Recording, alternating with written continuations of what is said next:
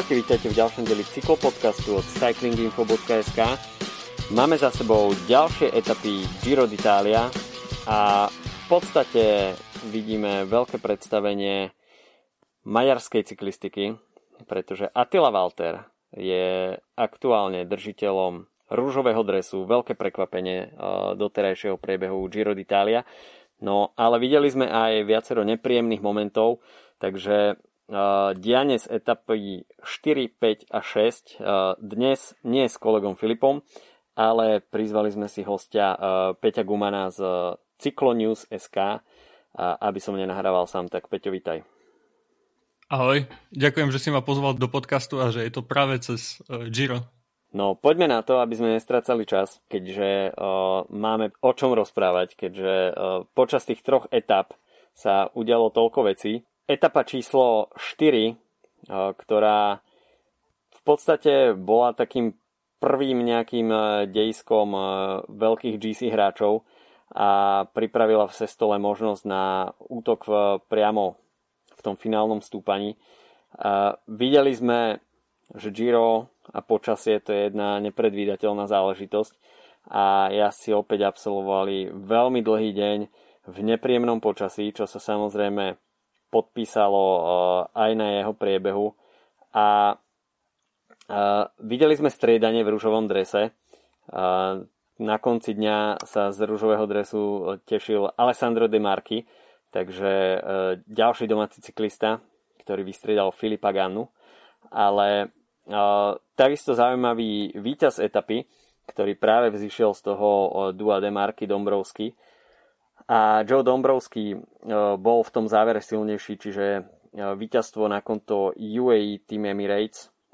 Dombrowski takisto získal aj dres pre najlepšieho vrchára a veľké zadozučinenie pre tohto amerického jazdca, ktorý v minulosti patril možno k nejakým takým nádejnejším vrchárom, možno aj na týždňové etapáky, ale nejakým spôsobom mu tie víťazstva, respektíve dobré umiestnenia aj pod vplyvom určitých okolností unikali, ale Dombrowski nakoniec víťazstvom v tejto etape potvrdil, že ani on nikam neodišiel a v podstate potvrdil tú svoju triedu, ktorú v sebe má.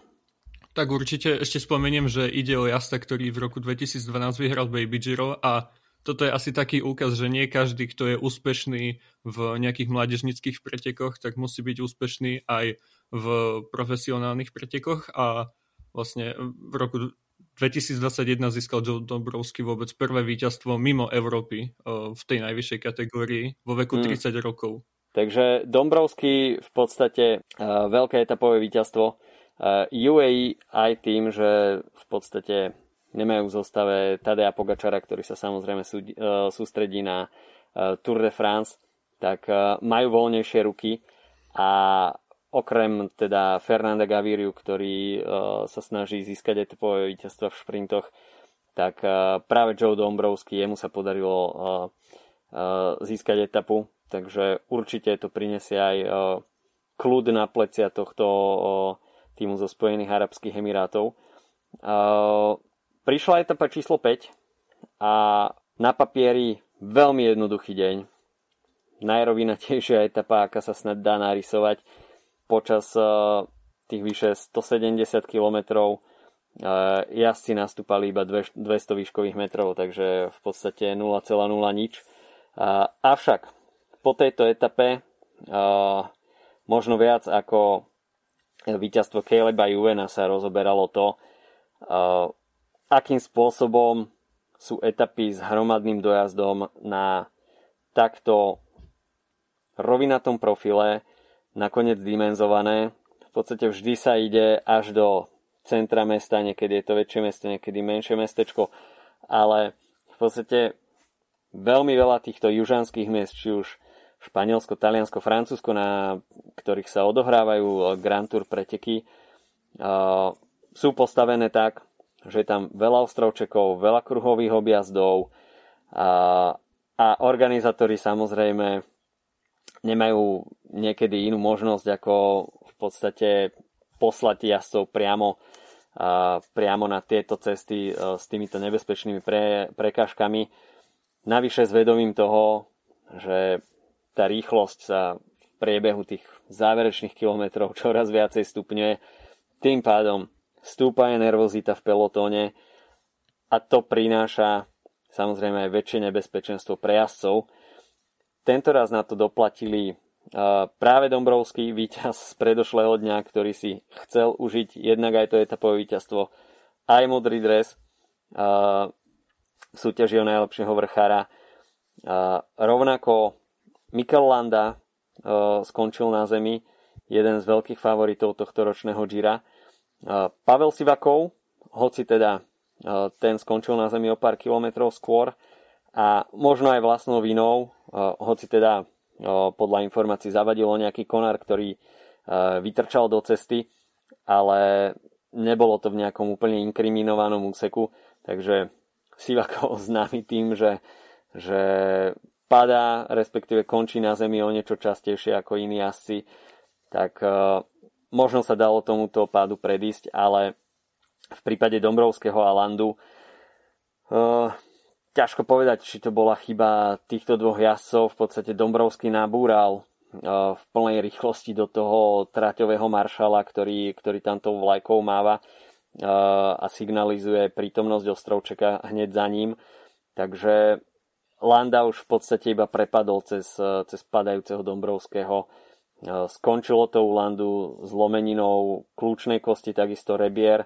V prípade Dombrowského otrasom mozgu, obidva jazdci nenastúpili už do etapy číslo šesť, takže v prípade Landu obrovská strata, nielen teda pre tým, ale aj pre ňoho samotného, pretože on sám hovoril, že na tohto ročnom Gire sa chce pokúsiť znovu zabojovať o pódiové priečky, že je pripravený, že tá výkonnosť je fajn, cíti sa na to aj mentálne a v podstate v etape číslo päť skončí takouto nešťastnou udalosťou na zemi, navyše s nepríjemnými zraneniami.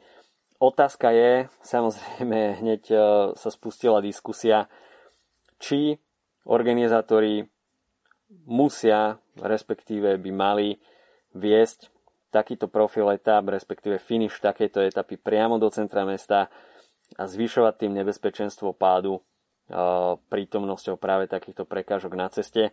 Väčšina tých vplyvnejších ľudí v prostredí pro pelotónu hovorí, že to nie je nutné. Samozrejme, nikto takéto scény nechce vidieť. Na druhej strane, to mesto, respektíve mesta, kde je štart, finish etapy, platia nemalé peniaze organizátorovi, ktorý v podstate žije aj z týchto peňazí a rozhodne to hostiace mesto chce posunúť finish pretekov na tie najpriťažlivejšie miesta práve v tom meste, čo väčšinou býva centrum a nie nejaká periféria. Takže aký máš možno ty aj na toto pohľad, pretože nie je to prvý raz samozrejme, čo sme videli takéto pohrebisko nádejí v takto na papieri jednoduché etape, ale v podstate čím je etapa rovinatejšia a ten záver technickejší, tak tým je to aj zvýšené nebezpečenstvo pre samotných favoritov na gé cé. Tak to bola typická nervózna etapa počas Grand Tour. Nič sa nedialo, asi stopäťdesiat kilometrov a nakoniec hmm. spadli veľmi, dvaja veľmi dôležití jazdci. S tými cieľovými mestami neviem, či sa dá niečo robiť, keďže tam hrajú výrazné finančné záujmy a tie mestá chcú byť zviditeľnené, chcú, aby sa končilo na ich ulici. Čiže možnosťou je usporiadať šprint niekde úplne mimo mesta, ale to by zase nemalo taký finančný výnos. No a hlavne ľuto je mi Mikela Landu, ktorý spadol, no nemohol tomu predísť, vlastne on neurobil nič zlé a hlavne ako vyzeral na sestole, na tom stúpaní, že vlastne zautočil ako prvý, alebo po Giuliovi Cicconem, ale vlastne vyzeral neuveriteľne silný, asi s Bernalom o, najsilnejší. No tak, mm-hmm. a navyše Bahrain si priviezol mimoriadne silný tím s Karusom, Bilbaom, Mohoričom, ktorí naozaj mohli počas ďalších horských etap niečo, niečo vyparátiť iného sú, hlavne akým vypadol Sivakov, ktorý asi spadol svojim zavinením a on je známy svojimi pádmi. Napríklad z prvej mm. etapy Tour de France dvetisícdvadsať. A navyše Sivakov je dosť veľká strata pri Ineos, lebo už v šiestej etape sme mohli vidieť, že na dlhom stúpaní nemal kto z takých čistých vrchárov ťahať. On v nejakom mm-hmm. kilometri ťahal Gianni Moscon, ale Gianni Moscon nie je pripravený, aby na nejakých pätnásťkilometrových stúpaniach robil úplne najvyššie tempo. Čiže to je dosť zaujímavé do tretieho týždňa. Navyše Ineosu vypadol ešte pred uh, Girom Ivan Sosa, ktorý mal asi problémy s formou, alebo niečo také, tak Egan Bernal o, stratil povedzme dvoch dôležitých ľudí na také dlhé stúpania.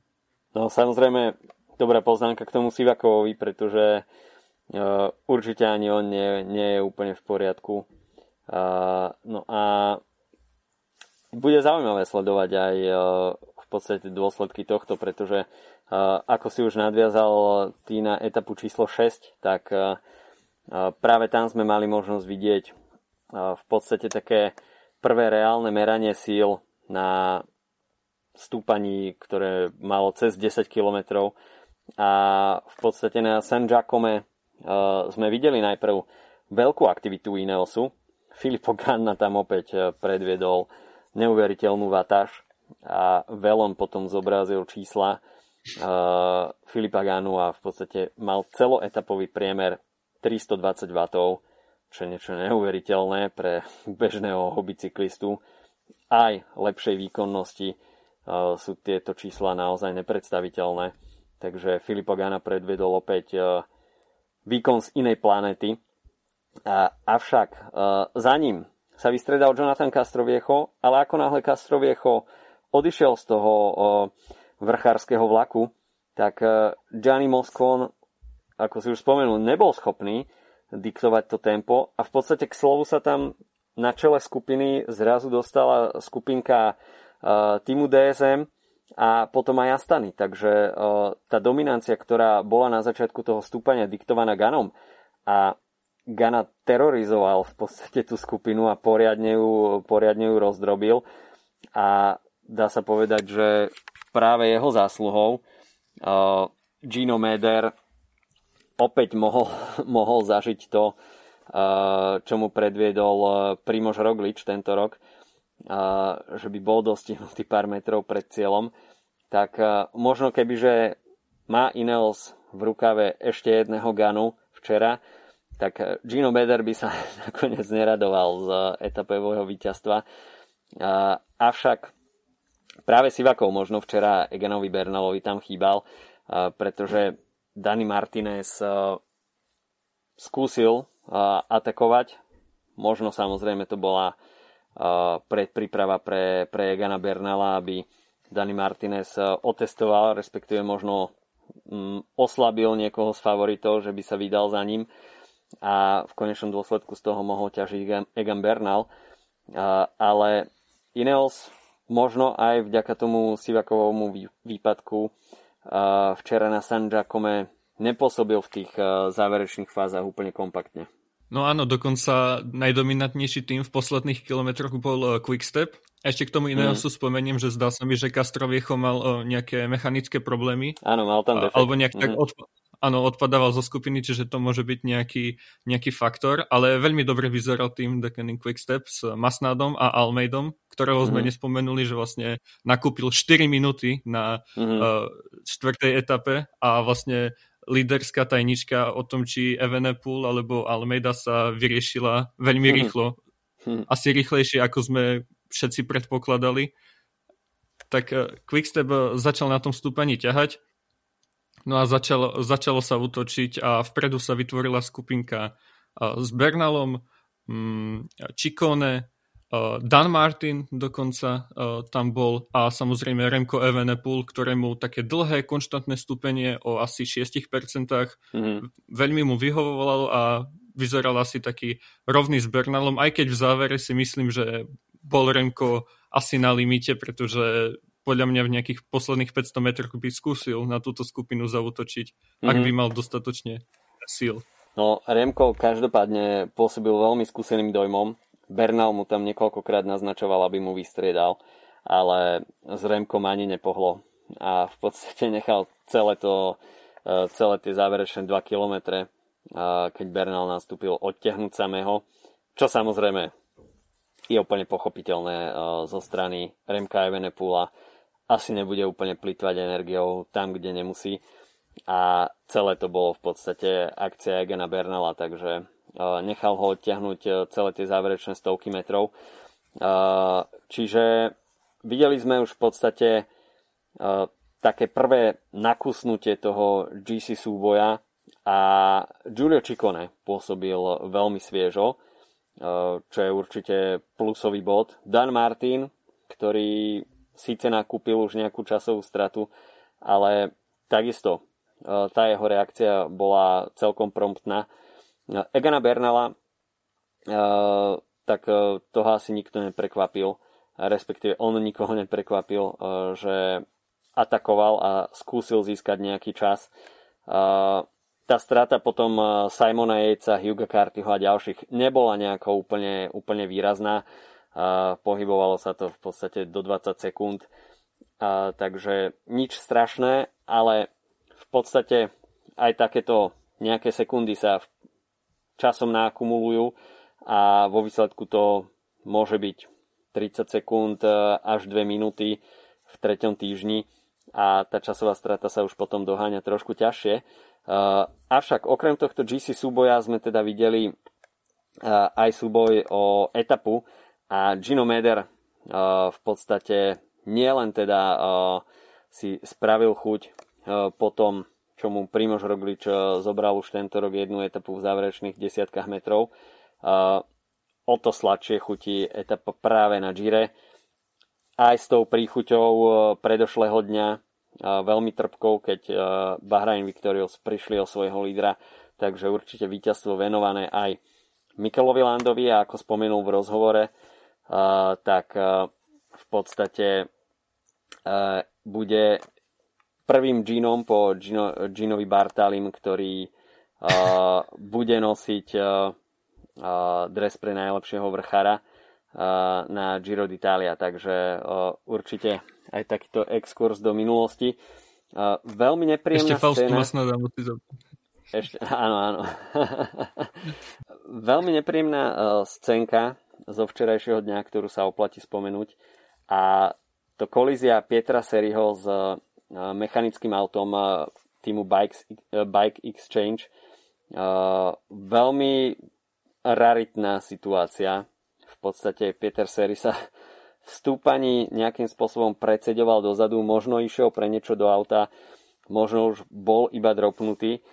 A v podstate v takto malej rýchlosti, neviem, čo práve bežalo hlavou športových riaditeľov v aute Bikes, Bike Exchange, ale podávali tam niečo riaditeľskému vozidlu tej červenej Toyote, ktorú má vedenie pretekov, ale asi si nevšimlo Pietra Serryho, ktorého nabrali zozadu. Serry skončil na zemi.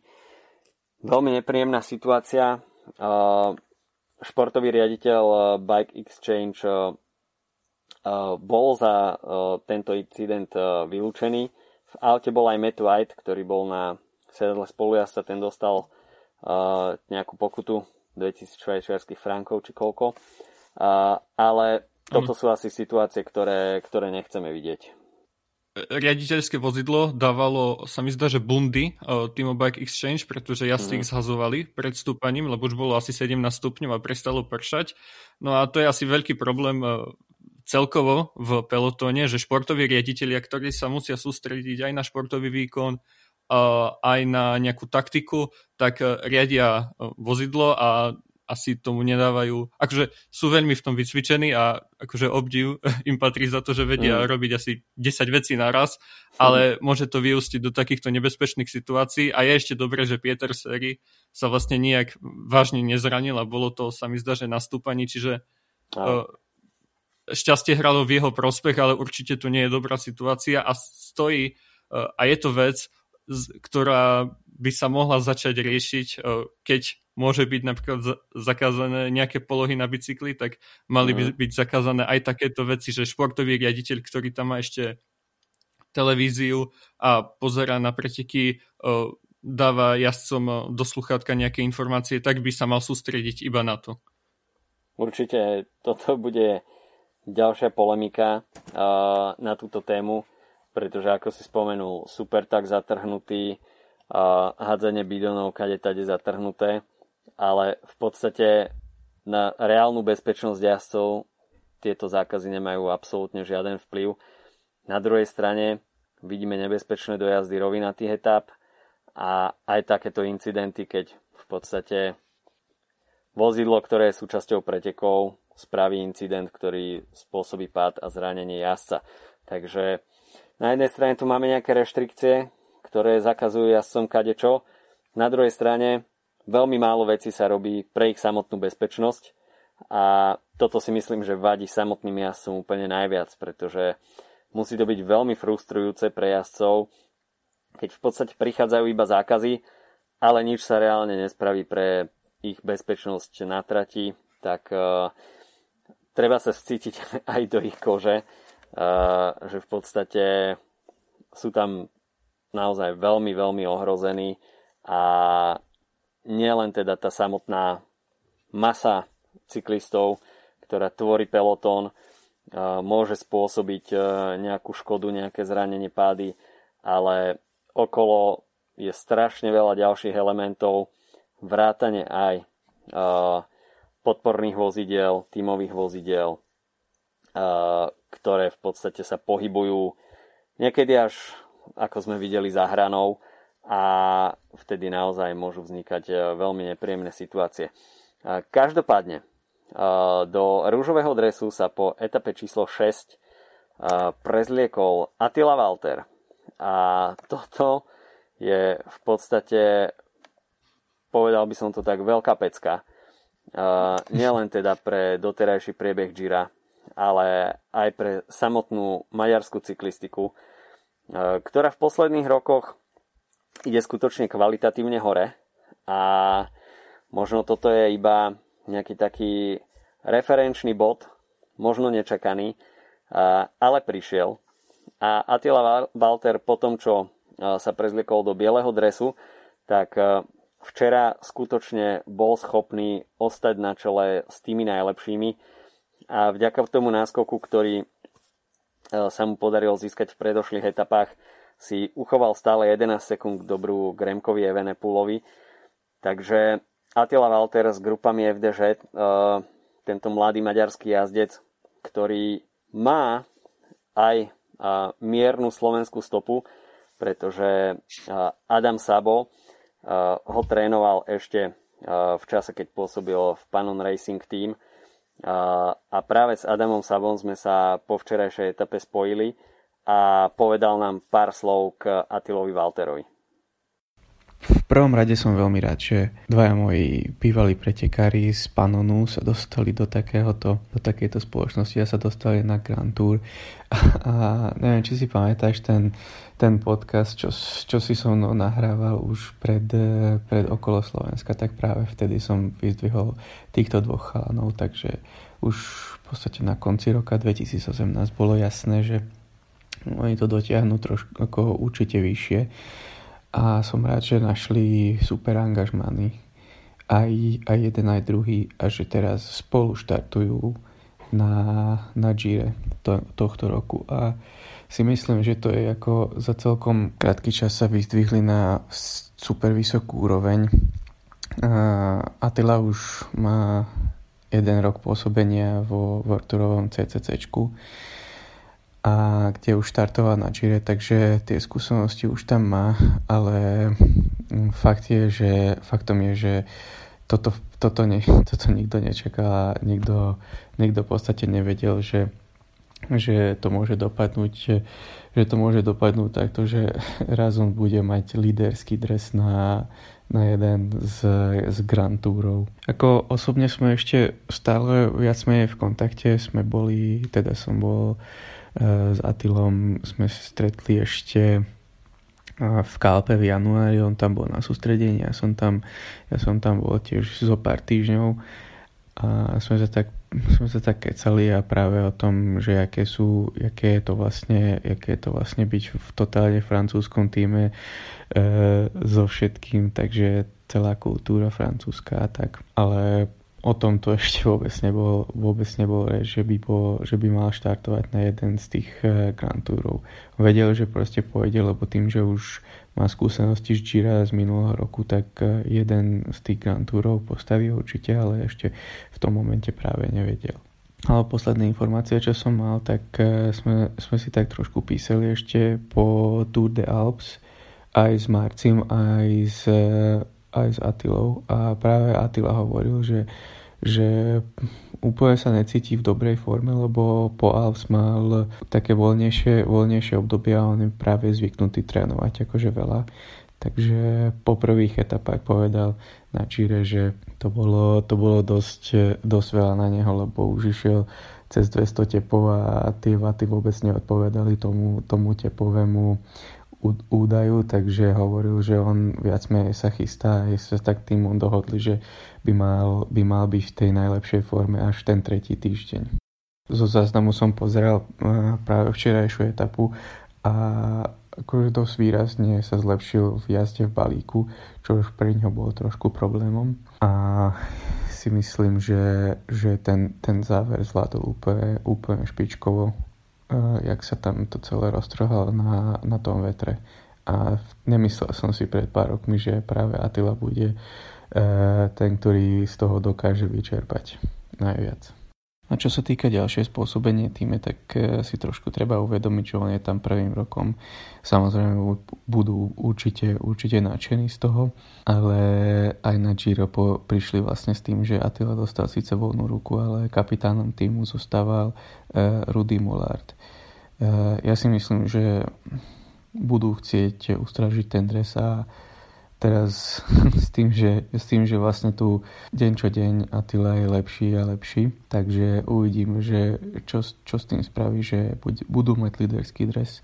Ja si myslím, že určite celý tým teraz bude pracovať na tom, aby to, aby to, aby to ustražili a ja si myslím, že majú aj celkom, celkom schopný tím na Gire na to, aby, aby Attilovi pomáhali. A má teda dvojročnú zmluvu v, v Grupame ef dé žé, takže si myslím, že budú chcieť na neho stavať a bude to aj trošku aj na ňom, že, že jak sa k tomu pristúpi. Ja si myslím, že Attila ináč má úplne super prístup k týmu, sa učil po francúzsky a už, už viac menej sa aj dohovorí s týmom, lebo v podstate komplet stav a väčšina tých závodníkov je francúzsky hovoriacich. Takže nemyslím si, že by s tým mal, by s tým mal časom problém. OK, tak to bol Adam Sabo, ktorému aj touto cestou ďakujeme, že si našiel čas a povedal nám pár slov k Attilovi Valterovi, ktorý je obrovským prekvapením doterajšieho priebehu Gira. No a môžeme sa pozrieť na to, čo čaká jazdcov v ďalších dňoch. Etapa číslo sedem. Tak tu sa skloňuje jedno meno. Peter Sagan. A nielen teda na Slovensku, ale aj v Taliansku je Sagan v etape číslo sedem favorizovaný. A v Termoli uvidíme pravdepodobne hromadný dojazd, avšak tie záverečné metre budú v miernom stúpaní, čo samozrejme nahráva tej Saganovej charakteristike. Etapa číslo osem bude finišovať na Guardia Sanframondi. Bude to finiš v stúpaní, avšak to záverečné stúpanie nebude úplne dlhé. A sám som zvedavý na túto etapu, pretože etapa číslo deväť, ktorá bude nasledovať, bude si myslím veľmi zaujímavá z gé cé hľadiska a vôbec by som nebol prekvapený, pokiaľ by etapa číslo osem skončila nejakým podareným únikom, pretože etapa číslo deväť bude finišovať na Campo Felice, čiže v šťastnom poli, po stopäťdesiatosem kilometroch tritisícštyristo výškových metrov. a ten záver bude na graveli, takže som zvedavý, ako sa asi s týmto popasujú, a dá sa očakávať, že jazdci z gé cé budú aktívni, pretože to bude v podstate posledná možnosť predviesť sa a získať možno nejaké sekundy na konkurenciu v tom prvom bloku, pretože etapa číslo desať bude opäť síce zvlneného charakteru, ale tie posledné desiatky kilometrov pôjdu buď v zjazde alebo v rovine, a vo Folíni možno očakávať opäť hromadný dojazd, takže ďalšia šanca pre Petra Sagana v etape číslo desať. No a toľko teda víkendový program. Campo Felice bude určite veľmi zaujímavý dojazd, a tá gravelová vsúka, tak to bude možno taká malá ochutnávka toho, čo uvidíme potom na začiatku druhého bloku v etape číslo jedenásť.